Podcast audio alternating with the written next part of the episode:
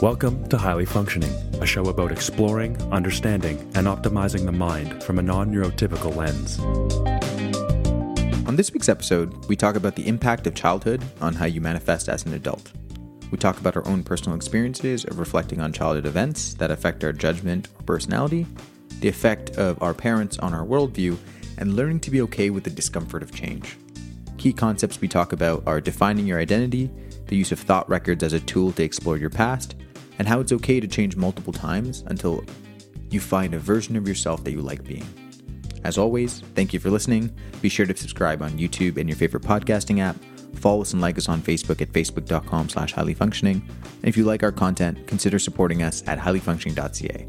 There you'll find bonus content, Q&As, and be able to provide direct input on how you change the show. Hey, David. Hey, Winston, how's it going? Pretty good. Can't complain. Yourself? Doing well. I'm I'm in Texas now, so there's warmth and freedom. It's pretty enjoyable. yeah, well, Toronto just got just started going into the high teens with uh, with the cold, so I'm a bit jealous. Um, our topic for today um, is the impact of childhood on uh, and how it affects adults. Mm-hmm. So what I mean by that is what are some what are some of the events or or we're not as we don't give enough um, effort or we don't give enough gravitas to how much our childhood affects the way that we manifest as adults and the way that we treat others our relationships and things like that. Um, and i thought because we've had these conversations multiple times we could um, explore that topic and talk about um, how exactly your childhood might affect um, things that you do as an adult yeah, so I, this is an, a topic I find extremely interesting and important personally. Um, I actually recently wrote, and I'm soon to publish an article that sort of is related to this, but it's based on a book that is about this particularly. So I don't know if I've recommended it to you before, um, but it's The Drama of the Gifted Child. Mm-hmm. Um, you know, gifted, not meaning like, you know, exceptional or whatever, but the idea is that all children are gifted. That's the premise in this book. Um, and I think it's i mean exceptionally important right? Anyone who who claims that they weren't impacted by their childhood is just wrong in my opinion. Um, and basically the way i think of it it's like if our minds are machine learning algorithms and they like interact with data and learn based on the data the algorithms are set in our young uh, life right? right so like basically the way i think of it i mean there, i don't have data to prove this right but like mm-hmm. let's say by the age of four or five your sort of algorithm is set and then you just sort of iterate based on that for the rest of your life unless you the thing that makes us human or one of the things that we can do because we're human is go back and actually work to change those but that's what most people never do and I, like that's what i've had to do and i remember sort of the the crux when I was in the first deepest part of my mental health issues, I had to go all the way back to age four. And I remember a decision I made at age four that I had to change, right? I have view of the world that I had to change going all the way back then. And there was probably other stuff that, like, that was set even before then that I don't remember setting. But for me, it was like because I could, ha- I had such old memories, it was like if I acknowledge if I if I personally reach something that I knew I hadn't set, it was easy to dismiss. But for many people, they get like they view that as part of their identity or whatever whatever it is. But so yeah, I think it's an extremely important topic, and it's one that I think a lot of people are really interested in because also on TikTok, my one video that blew up and got like sixty thousand likes or something was recommending this book, The Drama of the Gifted Child. So it's definitely something that resonates with people and and I agree, and I think um, a lot of the time we don't. Um, at, at, least for me, um, one of the things that I don't particularly agree with is the idea that, oh, um, I'm someone who um, who is not easily trusting of people, or some people make certain identity characteristics that they have that they think is just intrinsic to themselves. Um, and although I do think there is a, case to be made that there are some genetic differences that might help you in certain things or or make you more predisposed to one thing or the or the other, I find that a lot of the times, even with myself, um, if I look back at my personality on why I was particularly act a certain way with certain situations, if I traced it back far enough, like you said, it was a specific event that was seared in my head as a child. That I'm never going to do this again. Um, and for me, that was like trusting people. I was always um, a little bit, um, a little bit behind in terms of trusting people from the get go. Like you, some people uh, operate with trust first, and if someone breaks your trust, then then you change. I yeah. always did the complete opposite of that. And it wasn't until I realized, like as a kid, um, whenever like I I went to a school that was all uh, I was like the one of the only brown kids in, in my entire school, and so like I was partially bullied as a kid. Right. And sometimes the way, of course, kids do bullying is there might be that cool kid that invites you to go do something or invites you to be a part of something where in reality it's just it's just like a ploy to make fun of you. Mm. And I remember as a kid, this one uh, this one um, I'm not going to name his name, of course. uh, just mean like third grade, and it like it like broke my worldview. And it wasn't until I, I I really started going back like when's the first time I stopped trusting people? And it was right away, it came to that moment like, oh, wow, I felt really, really horrible in that moment. And I must have made a decision then that I'm never going to trust people from the get go and always will be a skeptic. And until I understood that, um, I wasn't able to like be as trusting towards other people or be as be as trusting towards people who um, from the get go they gave they had all the right characteristics or gave all the right impressions to be someone that you could trust. Yeah, so that's really interesting, and and I'm interested to hear other people's experiences with this as well because my my understanding is it's not similar to ours. Like they don't remember making these decisions. Like everyone does make these decisions but i was having a conversation with someone recently about how their mind and i think many people's minds sort of turn on and they start having more awareness in their teens right? And that's when they would start being aware but for me, there was like a disconnect where I started being aware very early on, but only in like some respects. Right. And so it's it like that started at age four. So it was similar. There's two memories in particular that I remember making decisions and they clouded my life for 20 years. Right. And these were both decisions I made at age four. And I think everyone has experienced that less people are aware of the fact that they've done that, right? Because many people at age four, five, six, seven, they're making decisions, right? And often something that objectivism highlights that many people don't, right? There's this uh, there's this debate: is it nature or nurture? And objectivism highlights its choice, even at that part at that age, right? Even though we might not be able to reflect back and understand now what choices we made at age five and why there was choice there were choices we were making and those like settled into what our personality would become right? Based on those choices. And it's hard for people to understand that especially if they can't remember it. Whereas i think you and i are have been particularly malleable. We're very willing to change our behavior if we've come to new conclusions because we have more awareness of those decisions. And so we're not like attached to traits that are just us because we remember choosing to be that way, so to speak, more easily than the average person might.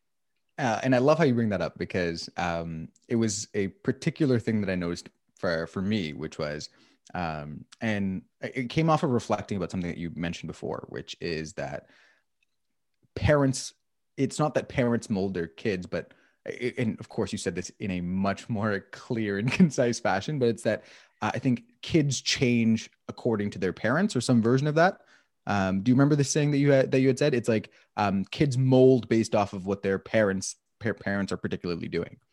Um, well, I don't know exactly how I would say it, but like I think a, an important related point is many people the voices they have in their heads are their parents right? Mm-hmm. their conscience is their parents and they like the the main sort of term is like authenticity versus acceptance. And at a young age you need to be you literally need to be accepted by your parents in order to survive. And so you shift to meet their needs right? You change to meet your parents needs because you need them so much. And if they're not like fully self actualized guru parents, which almost no parents are, they're not going to know how to meet all of. I mean, it's probably impossible, but they're not going to know how to meet most of your needs. And you mm-hmm. end up needing to meet theirs so that they're willing to show you love, basically. And um, to to piggyback off of that, what I found after thinking that through was that majority of what I had deci- what I had decided was my sort of uh, fuel that kept me going or fuel that made me want to do things or I guess the decision criteria that was going in my head when I made decisions um, came as a result of the environment that I grew up in. So, for example, um, we grew up without very much money, um, and I grew up in a neighborhood where I didn't particularly fit in. Um, so, I found out that most of my decisions that I made for a large swath of my life was financial oriented and fitting right. in oriented. Um, and right. everything had to go back to like, okay, how do I make money? How do I? And like, I just looked at it as if I fix, if like all my problems had to come from money, if I made money, um, all those problems would go away. And if I figured out how to fit in, um, all those problems would go away. And now, of course, I realize now that money isn't everything, um, as well as fitting in is is overrated a little bit. Right. Um, it completely changes my worldview of oh, like I actually have some intrinsic uh, motivations about things that I enjoy and things that I value, and I just didn't take the time to go ahead and explore those things because as a child, um, I was so influenced by the by the factors or the the environmental things going on. So it's really interesting because that sort of phenomenon, let's say, manifested very differently for me, but it still totally messed up my life, right? Because I, so like money wasn't an issue for my family, and I never cared to fit in. I always thought I was a special little flower. And my mom always told me I was a special little flower, right? And so we talked, we did an episode on imposter syndrome, right? And I never really had it because I always thought I was literally the best, right? but I could never meet my own standards. But the, you know, we talked about that in that episode. But two things come to mind. One, and both were like premises that got set in my mind by my parents that I was really devastated when I found out they were wrong. And one was as a kid, and it's kind of a joke. And the other one directly led to an existential crisis, right?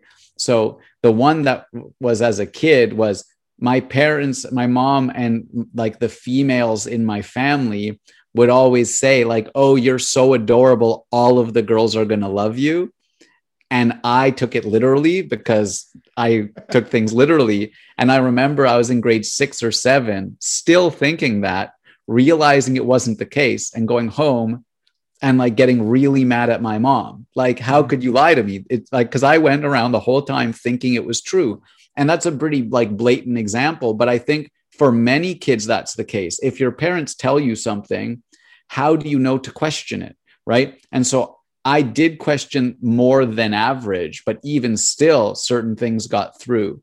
But then the really big one was what is the purpose of my life, right? Like, what is my ultimate value? That's how I would conceptualize it, right? What is the thing I'm trying to achieve? And I remember I didn't want to go to university ever. But my dad basically said I have to, right? Like I need to, I should go. But I never, it never integrated as why I should. I never had a good reason. So I just took it in my mind. I didn't know this at the time as like, oh, well, university must be basically an end in itself. It must be good because, you know, my parents and society is ushering me towards this thing.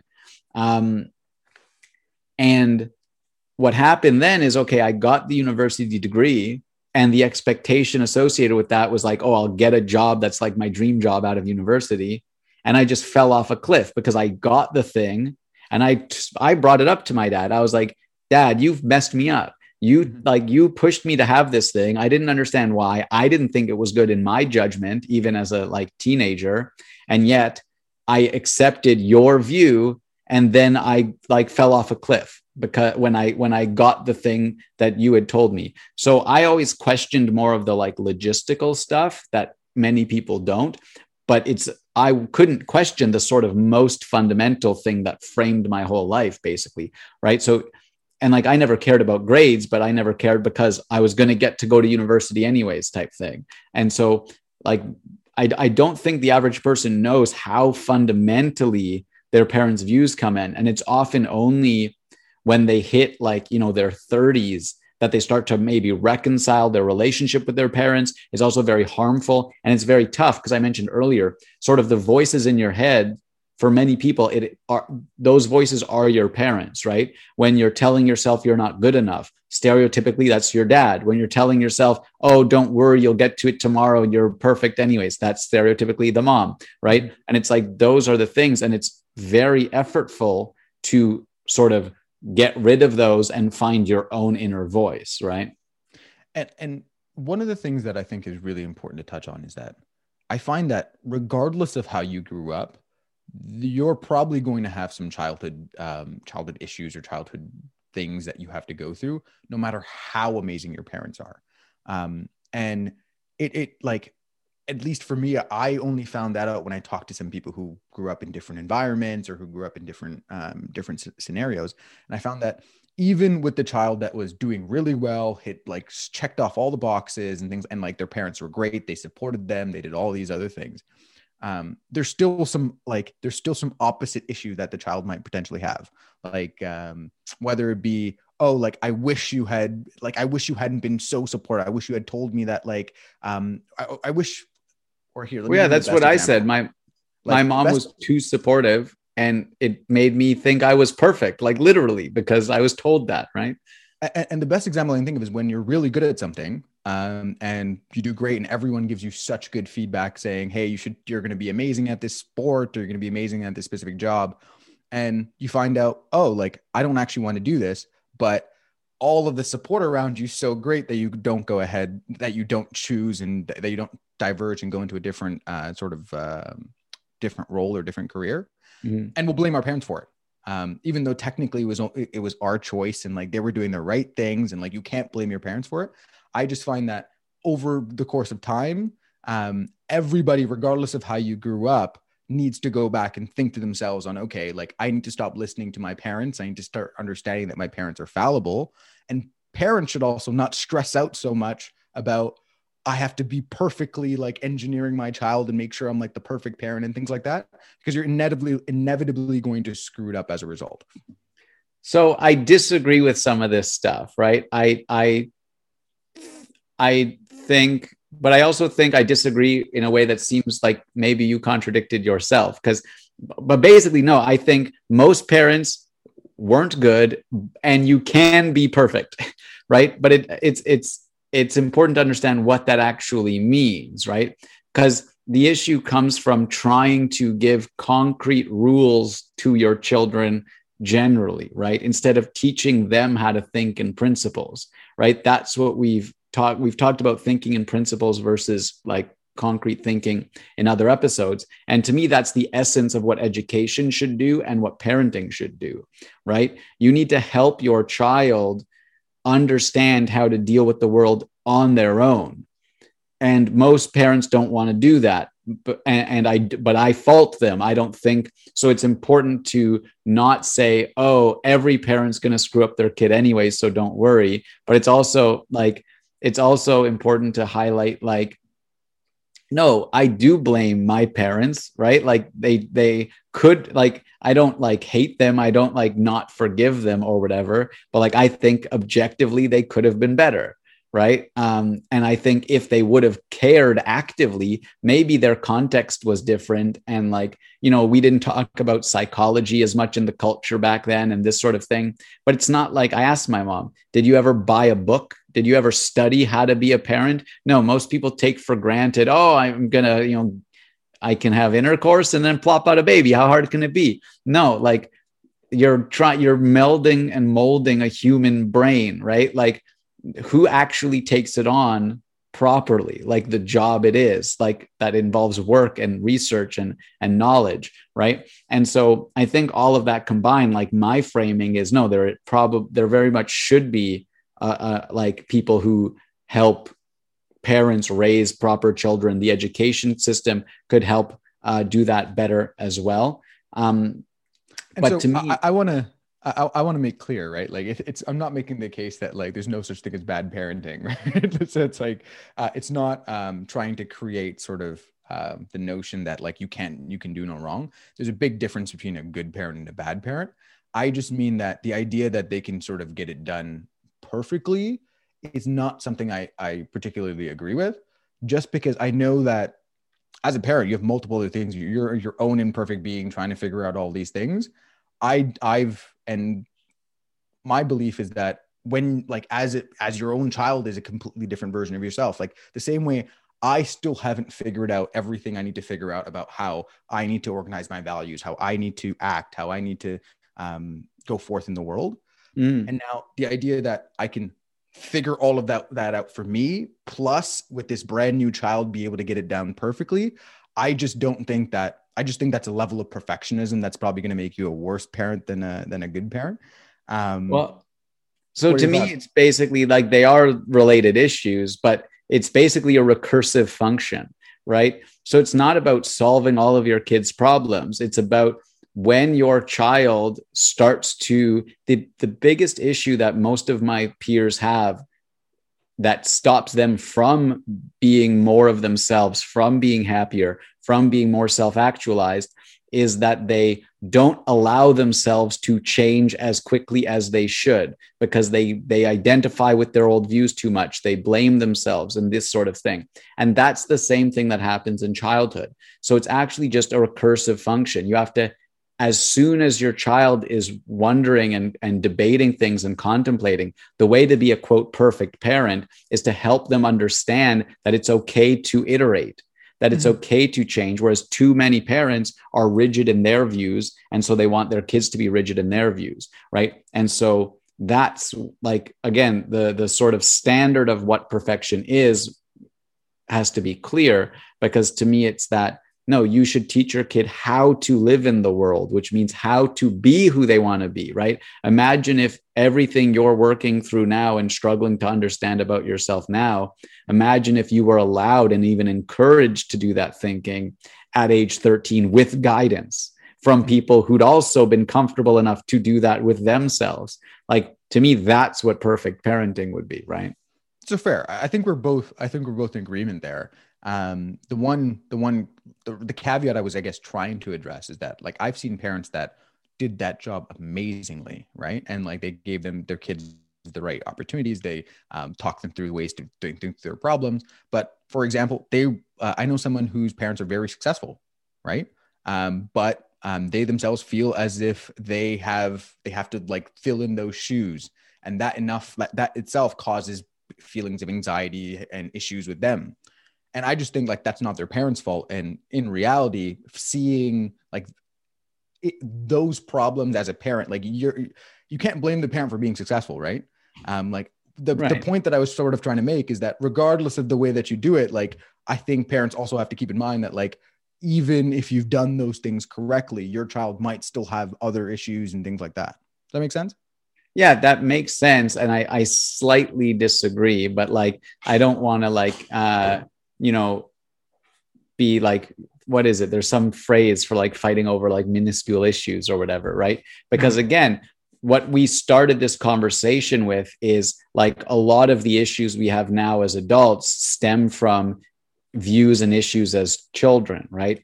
So at some point in this friend of yours life, he started to have these issues uh, about an insecurity complex. So I'll never achieve as much as my parents, right? Mm-hmm. that didn't just flip into his mind at age 20 or 25 or whatever, right? So, why was it that in his youth, when he first started dealing with this issue, he didn't feel comfortable to address it with his parents directly and that they could help him think through it and and help him understand some parents are some parents encourage their kids that like oh no you we started from the bottom and so do you right? And they very clearly understand that they have to work hard and there's not some sort of additional difficult uh, metric to hit right? And so that's sort of the thing. That's the recursive function at play is when did he start having these issues? It could have been at age 5 who knows? But is it possible for a parent to set up an environment such that as soon as that's the case, they can communicate with their child about it? Or even you can probably find a list of top 10 neuroses that the average child has. Hey, kid, I mean, that would probably cause more neuroses if you went through it every week with them as well. And I'm, I'm saying, so it's not so simple. But again, like to bring it back to where we started, these all ori- originate in or many of these things originate in childhood or in young adult uh, like you know teenage preteen years. And so where is the environment? I don't know anyone personally who had an environment at that age where they could honestly explore these things. More often than not it was like if they would like the stereotype I would think of is if a child at age 12 starts talking about their insecurity because they don't want to have to succeed as much as their parents, they'd be called ungrateful for like, oh, look how hard we work and you're complaining, right? Yeah, yeah, like yeah. that's more the view, right? So um, I think it's interesting and important to highlight that, right? And um, one of the, I guess, a shame, I guess, a plug that I'm going to put in there is um, one of the things that made me more open minded to this was I talked to you about this before uh, before we actually got on air was uh, the show This Is Us. Um, partially because I was like to people who don't know the show, uh, it's framed with with a family and it sort of goes through uh, some of the emotional troubles that they have. And a full disclaimer: um, I, I, was laughing with a with a friend of mine that the show is a, basically a hundred percent emotion. Like it's all about the emotional troubles. It's all about like different ways in which people think about things the wrong way and stuff like that. And you and it clearly highlights and i love the way that it does it. Uh, it clearly highlights from one person's point of view how they might interpret um, different actions or different uh, different things that other people say. And sometimes um, and they do it really well. They show you how the intention might not have been there but because of the environment it gets bastardized in a way that someone takes it takes takes it poorly and now, of course, um, there are like we can we've talked about this multiple times where it's like a good relationship uh, involves two people who both understand that the other person has really good intention. Um, but it, it, very clearly showed me how like in times of stress, in times of struggle, uh, or um, it, particularly in your in your childhood, uh, there might be a specific event that you had that triggers a an event that affects you much later on in the future and you wouldn't even know it and it, it's not mm-hmm. even something that you can blame the parents for because um, they wouldn't be privy to it and sometimes even as a child there's things that you know like your parents are not going to fault you for they'll sit there and talk to you with but you don't want to bring it up with them you know no, I think that makes sense. And that sort of segues nicely away from like the parent child relationship which we've focused on into just childhood as such, right? Because, yeah, now, like I agree, every child is probably going to be messed up by the stuff that happens in their childhood, right? You can have stuff totally out of your control. You can see a dog get hit by a car that's traumatic. You could, you know, whatever. Um, there's so many different things that can, at a young age, when you have a hard time conceptualizing, contextualizing stuff, you don't know how to deal with it. You don't know how to interpret it or integrate it. And then it's important, I think, like as someone ages and, and becomes more self aware, to really be reflecting on this stuff, to really like any time, right? I think though it, it sort of relates to how much do you actually have control to shape your own soul, to build your own personality, right? Because to me, I'm very much aware of who I want to be. And I'm very sensitive whenever something happens that is not in line with that. And so whenever that happens, I very, I very actively try and understand why. And sometimes I end up back at age seven, right? Um, and like, and it takes more work. And, and for some people, it t- might take more effort than it does for me because I've practiced it so much.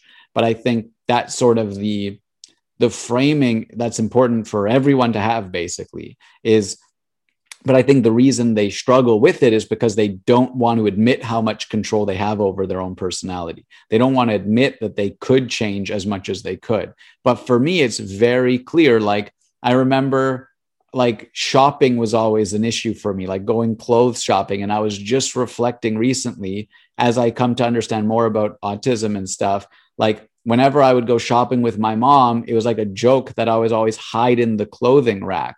But like that makes sense if there was so much going on, so much stimulation, so many variables, so many strangers. I just wanted to hide, right? But like I didn't think of it then. No one told me that's why, but I'm trying. Maybe that's why. Like there must have been some reason I did it. And maybe you right? hate shopping and you didn't know that the reason was because of all the extra stimulation as a kid, right? Right. Whereas now, even now, when I go, sh- like I'm even getting anxious talking about it because it's like to like look at ten thousand items and decide which one, which one out of ten thousand I want to purchase. Right. That's crazy, right? Um, it's nuts. And so, but for me, it's it's as adults, it's important to focus on that and to be open to that, right? And especially people have a hard time parsing out stuff that's like, you know, inconsequential versus consequential from their youth, and so they're they're they're scared to go back to that point at all, which really prevents them from moving forward. I do think a lot of people's issues, their roots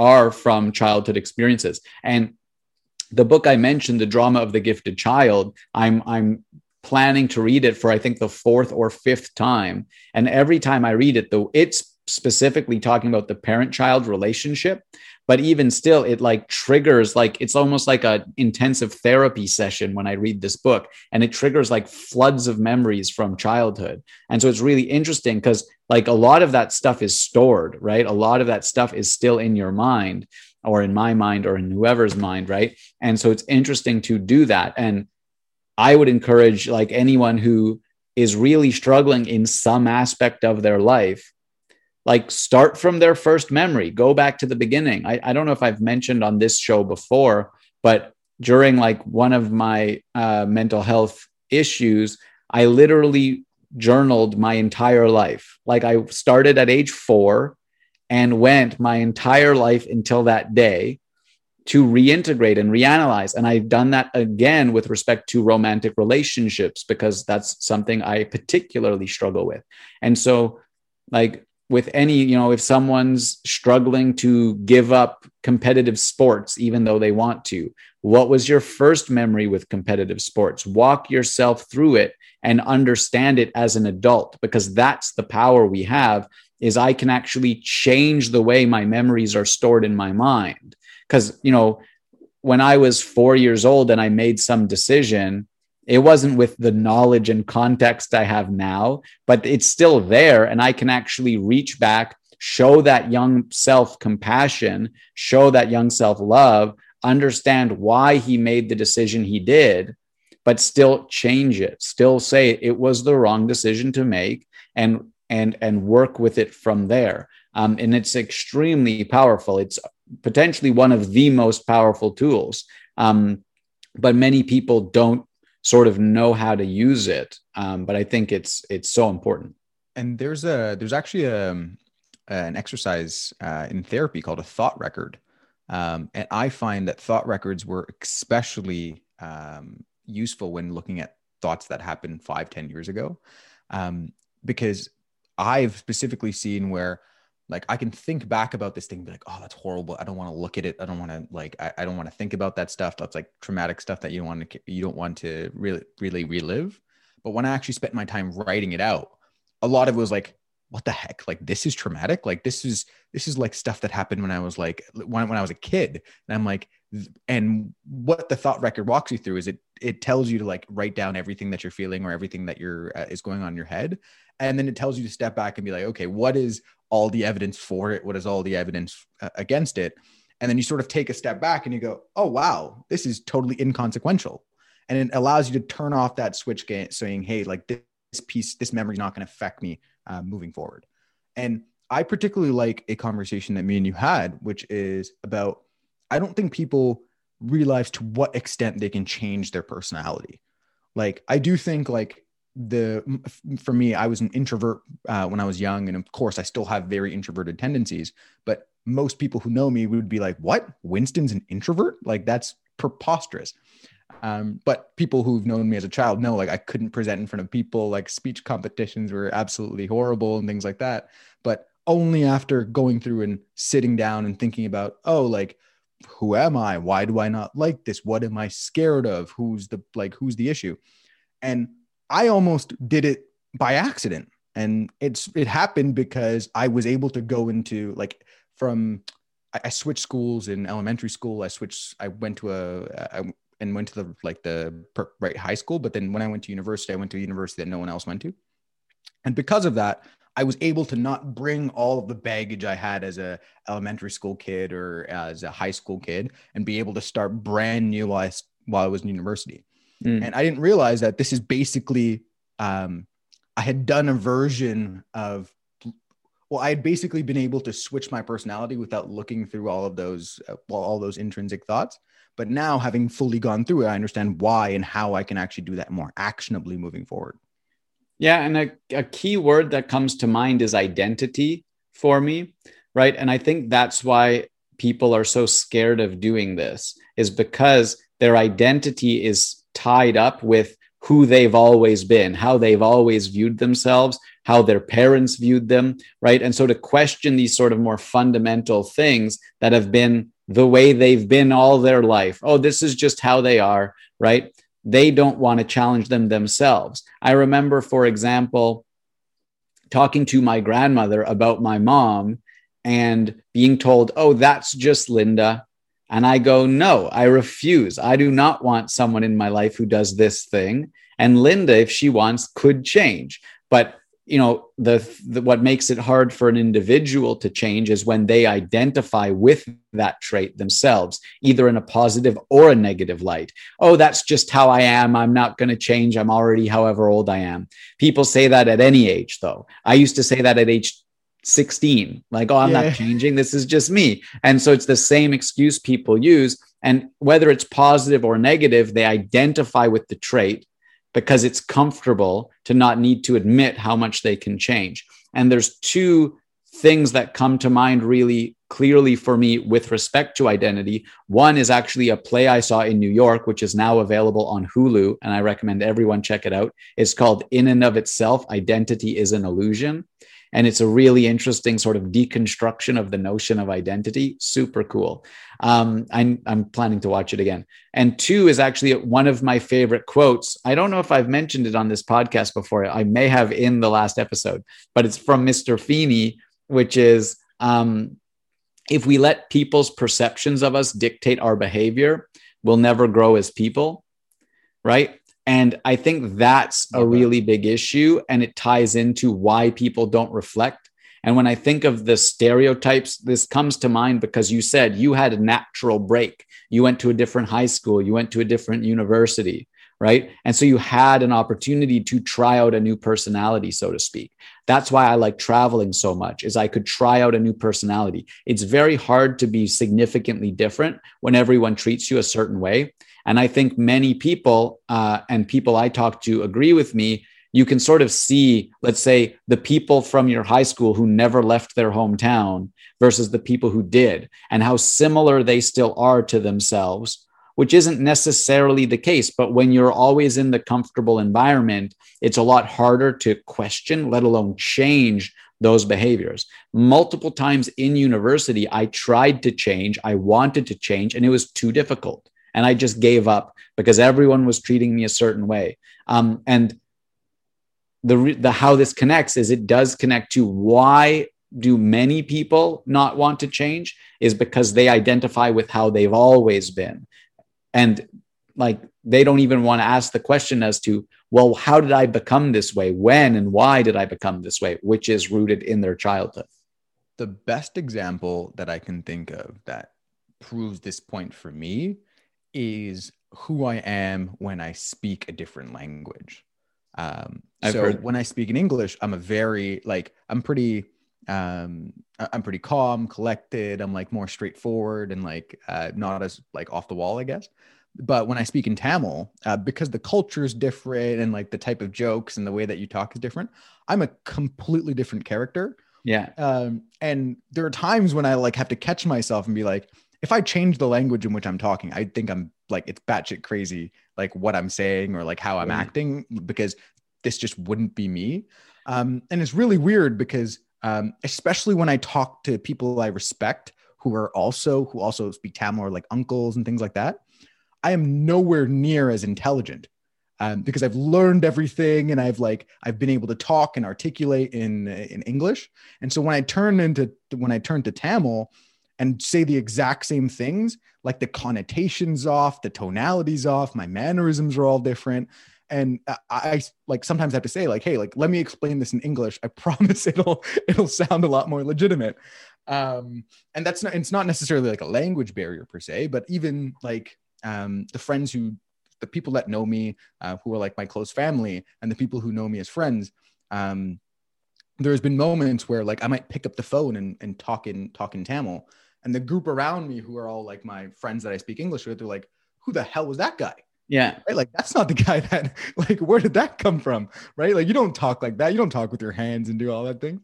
Yeah. Um, and, and it's, it's really interesting. Now, of course, um, the little caveat is I'm not totally different. Like um, there are still some like intrinsic qualities that I have, like my ability to care for people and things like that don't change.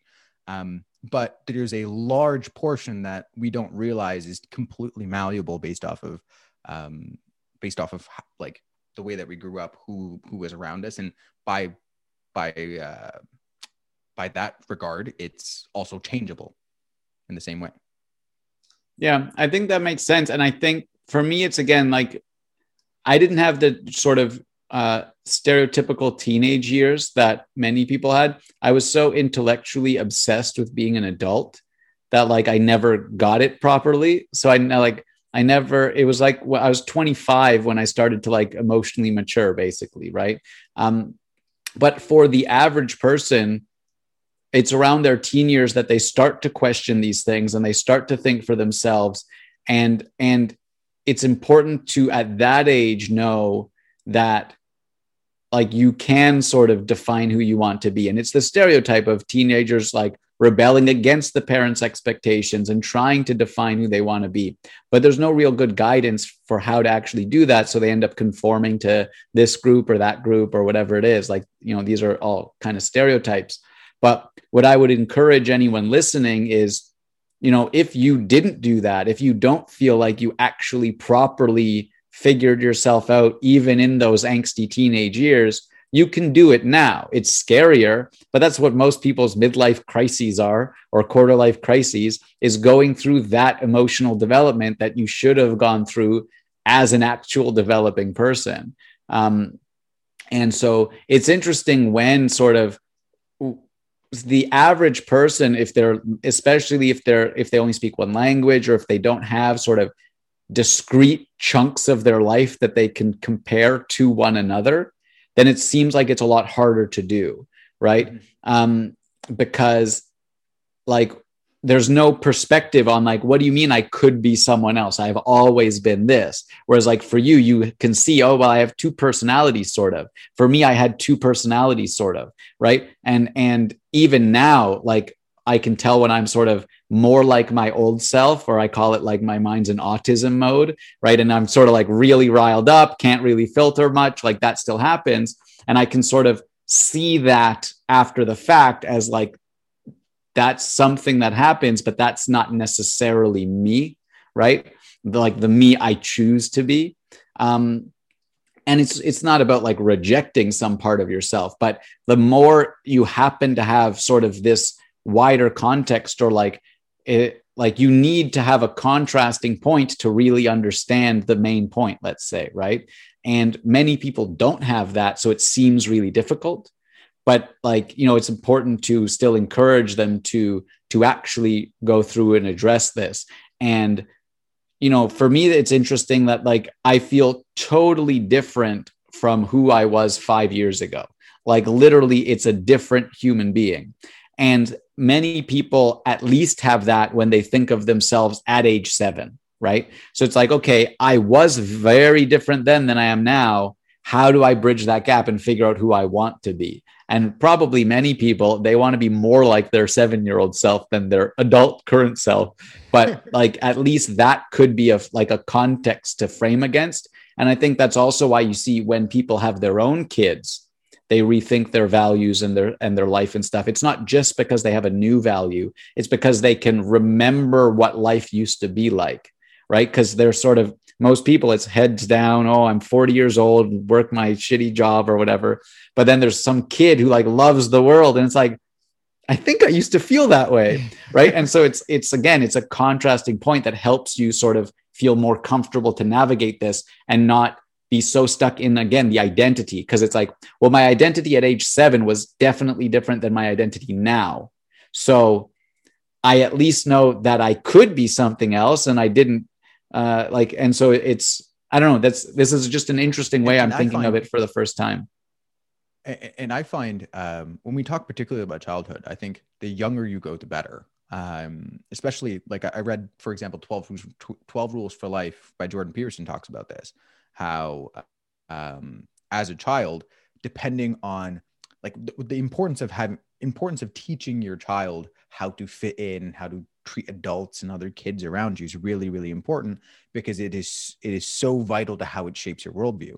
Because if you don't teach a child good manners you don't teach a child how to be uh, how to act around other human beings and things like that other human beings might treat them poorly or other human beings like you know how sometimes adults they subversively um, aren't nice to you like they won't like mm. at least some kids will like hit you in the face and then move on some some kids like oh like yeah johnny's kind of cool and like as a child you'll pay attention to that and you sort of create this worldview of oh people don't say what they actually mean or that people um, are are subversive and and the world is a nasty place. Whereas someone who has good manners gets treated correctly things like that looks at the world wide-eyed and wide-eyed and goes oh my god this is just a place full of opportunities. And until you go back and check like was there this like uncle that you had or was there a specific person that always treated you poorly that shaped your worldview? It's a i find it's a really good place to start um, to sort of knock you back in the right direction. Yeah, and I think, you know, people can either start sort of from the beginning or from the end, right? Either if you want to, what I did is I literally said, like, no, I want to sit and reassess my life. Like, I want to do that. I think it's valuable. And so I started at the beginning. Here's my first memory. Here's my second memory. Or you can pick a specific realm, right? So I recently did this for romantic relationships, going back to like my first crushes and stuff and trying to understand it. Or when something comes up in your life, you can think, okay, this isn't the type of person I want to be. It's not the type of reaction I want to have. Let me figure out, okay, when was the last time this happened? And you can work backward all the way probably to, you know, these early memories. And I can know, oh, well, I had, I was recently talking to someone about sort of the way I was taught to think about each of my sets of grandparents and how they interacted with one another and it's like okay did was the information i was given accurate? Was it the right way to think about these groups of people and stuff? And you know i have my answer now but it, uh, like it's in, so you can start at either end depending on what's comfortable depending on how you want to approach it. Um, but it's important. One thing I, I talked with uh, in some of my other content with with someone about, um, you know, I basically at age 24 or 25 demolished my house was the analogy, right? If if your personality is your house, right?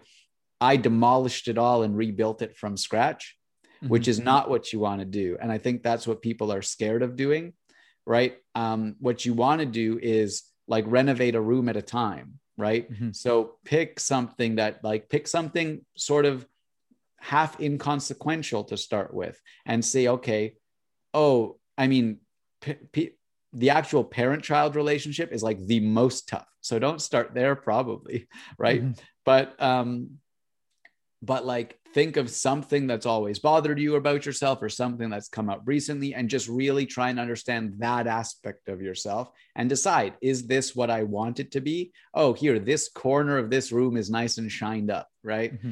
um, and so it's i think again people are scared of like all or nothing thinking right? Oh i have to change my whole personality. I don't like myself. It's like no well let's just like change one aspect right?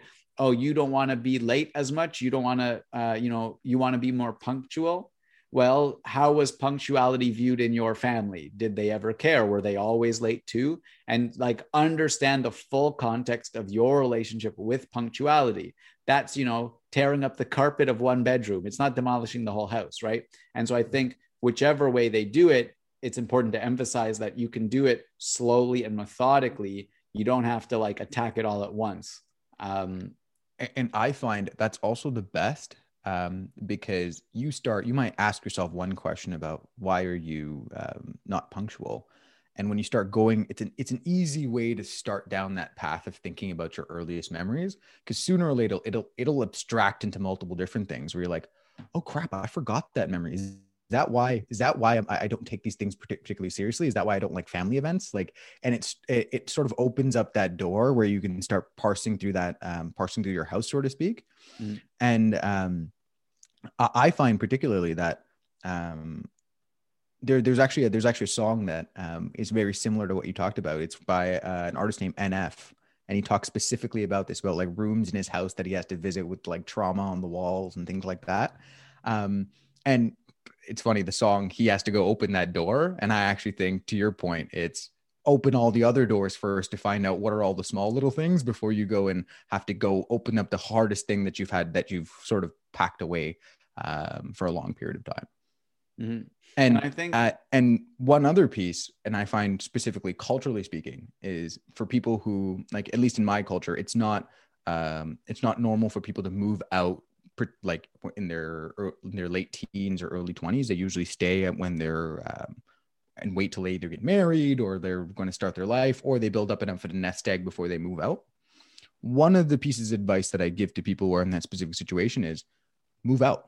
Like if you're having a tough time at home um, and you're like and i find for us especially people who are money oriented is like oh like I'm to pay $2,000 of rent and go live somewhere else, or like I'm to pay a $1,000 of rent when I could save that and like add that to my nest egg. I find that moving out is big enough of a change. It affect changes your family life, it changes your home life, it changes, and that's almost, I guess, making a radical change.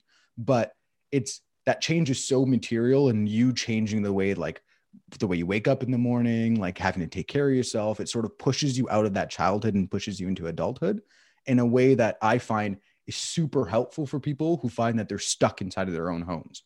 It improves their like family relationships, and then they start, then they can actually start building their house from from scratch when they move to the new um, the new place that they decide to live or uh, the new place that they decide to start their new world. Yeah, and I think that is what I sort of one of the reasons I became sort of obsessed with traveling because I remember I, I remember I was traveling with some people I had gone to high school with. I was at this point 24, 25. And we asked some people we'd met at a hostel who they thought was the nicest out of us. And they said me. And all of my high school friends laughed because in high school and in university, I was the dick. Like I was that person. And I was trying very hard not to be that person anymore. My high school friends couldn't see me in that light, still can't. Right even after many years of practice. And it's interesting to, you know, I talked to who was I recently? Yeah, I was recently talking to someone who says they don't think I'm passionate, compassionate, or patient. And it's like, well, no, I know I am. And I have certain friends who know how unbelievably patient I've been with them and how loving I am and this sort of thing. But there's some people who may never be able to see me in that light. And so there's something to be said about a new environment, going to a new town or traveling for me. It was like a one little one one week ecosystem, meet people at a hostel, be who I want to be, and they have no preconceived notions about me, right? And I find it really powerful. And it's in it was sort of for me with everything I was going through when I was trying to really change rapidly, it was almost like this, it was almost necessary to sort of uh, see in someone else's eyes the person I wanted to be because most of the people around me refused to see it. Because you mm-hmm. also have to understand, as fearful as you are, or I am, or anyone listening is of changing their identity, everyone else is as scared or more scared.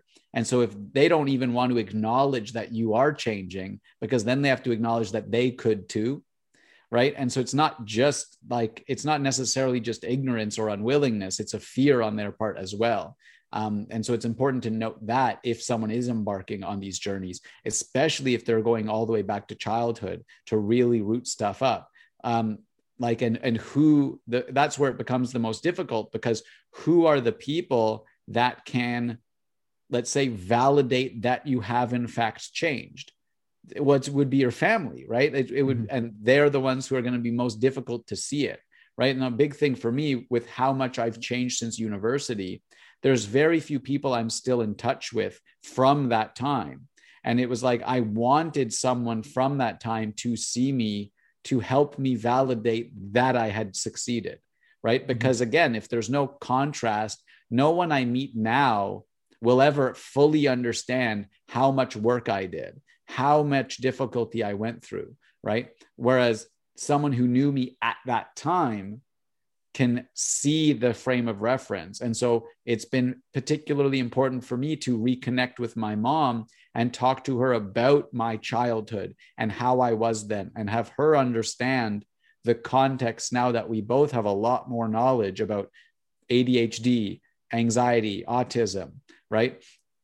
Because it helps me feel sort of solidified in my view that, oh, it's not just my view, there is an objective measure we're both agreeing with like this sort of that's how I was. It sort of makes sense in this context, right?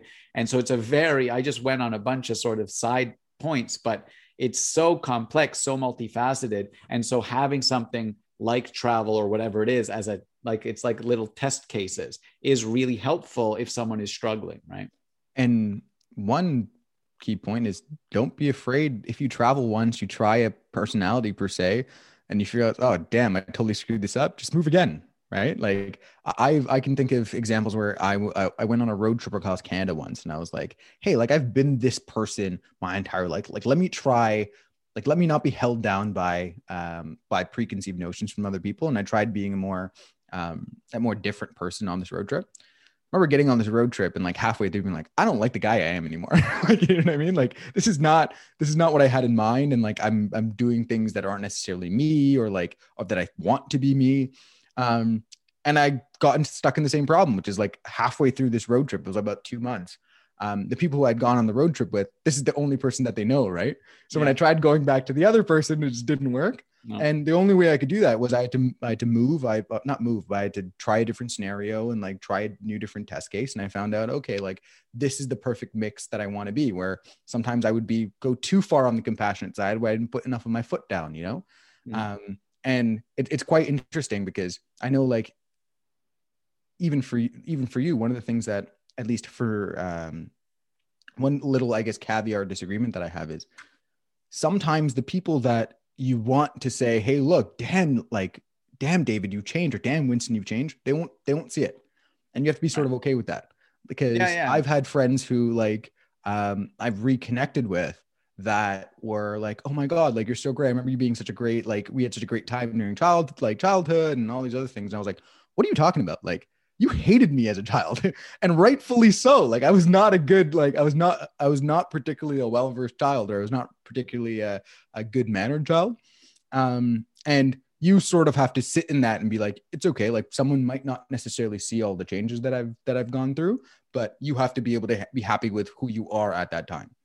No I, I 100% agree with that though i'll also add a positive spin as a counterexample that there's been times where I've manifested something new that like I considered new in myself and a positive trait. And I had someone, uh, you know, who who I had a very good relationship with in the past recognize and tell me that no, I always had that trait, right? And like, because you know, when I was in this specific relationship with them, I did manifest this positive trait, even though I struggled to manifest it more broadly. And so that was really validating too. So they could say, oh, no, you've not changed, but in a good way. Like, and, and that was really powerful when those moments happened as well. But yeah, you have to be sort of individually focused, self focused. But you know there is some benefit in getting these other perspectives but you have to hold them for what they are. But like that's just another example of yeah oh i haven't changed but it's because in their view i've always been what i'm now trying to become which is like that's so powerful right? Yeah absolutely. Like that actually brings a smile to my face um because like it's it's a like I, I can imagine how validating that might be if you've like you've given yourself shit your entire for your entire childhood about the way that you treated people. But in reality those people could see that you were trying um, and they could see like you know you were a diamond in the rough at the point. Um, and like i can like even just i guess vicariously through you like through that person i'm like yeah like absolutely like that, that would feel awesome being like finally you've made that change um, and finally people can see all the potential that you had and how how much you've manifested it. And i think people like that and, and, and points like that are important to highlight as well because if someone is going to or is about to embark or is in the middle of one of these explorations and really you can sort of focus on all of the stuff you want to change or like oh well i wasn't perfect in this trait and i want to be better and i at least lost sight of the positive traits I had had. And so it was useful for people to tell me, no, no, you did always have that. Not, oh, really? I used to be this way? Because you can kind of lose track, especially if you're digging up a lot of stuff. Yeah, that makes sense. Um, any other uh, last thoughts that you had before we end off here? I know we went in a, in multiple different directions, so you can yeah, so multiple different thoughts. But yeah, no, well, I'll try and tie it back because basically, you know, we started with the idea of you know childhood experiences and how important that is, and and we went all over the place, but I think that in itself, I would say, uh, proves the point, right? Like all of this is tied to how you are as a child, right? And the thing that's really interesting is I always or I often think of it in terms of like a vector, right? If if some if if some decision you made at age 5 was slightly different, again I mentioned it's like a recursive it's it's like a machine learning algorithm. If something or a butterfly is, effect. What? Or are you are you saying it's almost like the butterfly effect, or like this this thing that you made, uh, this choice choice that you made as a five year old affects something 25 no I, I i i'm more so mean it builds off of itself right? So you like so it's not like the butterfly effect in terms of it's like you can't know how wide ranging the things are. It's like no you can trace the trajectory of like i made this decision at this age instead of that one and all of these things related to that thing right? And so it's more directly relatable. Um but so i just think to to bring it all together it is important to understand where how and where all of this is rooted right? And your identity now is one of two things. It's either what you've decided it to be or how what you happened to be as a kid and you just were right? And your personality is some combination of the two of those, and you want to shift more from one to the other, which is why this conversation short sort of had two threads, like identity, personality now, and stuff that happened to you as a kid. And those are the only options. You're either one or the other. And it's important for people to take control so they can be one. And, and so that's sort of how I would uh, tie it together. And I also think it's interesting how much how much sort of gravitas we put towards other environmental factors and saying, oh, it's okay because this person was um, had X issue as a child and therefore it turned out to be this. But we don't give enough gravitas to the fact that you as a person can also make decisions to change who you are. The same way you made a decision to be a nicer person, the same way, like if, if that wasn't the case, right? Like what's the point of having friends? What's the point of having significant others that can tell you to do things and stuff like that if there's no way in which you can actually change that? Um, so I think there sort of needs to be a shift in that. Um, of course, there are environmental factors. Of course, there are things that will affect the way that you manifest, but there's a large portion of personal responsibility. And I feel like that is sort of thematic in our in our, in our podcast of um, we don't give enough we, we don't give enough credit to how much we can change ourselves if we just put our mind to it. Cool. Cool, David.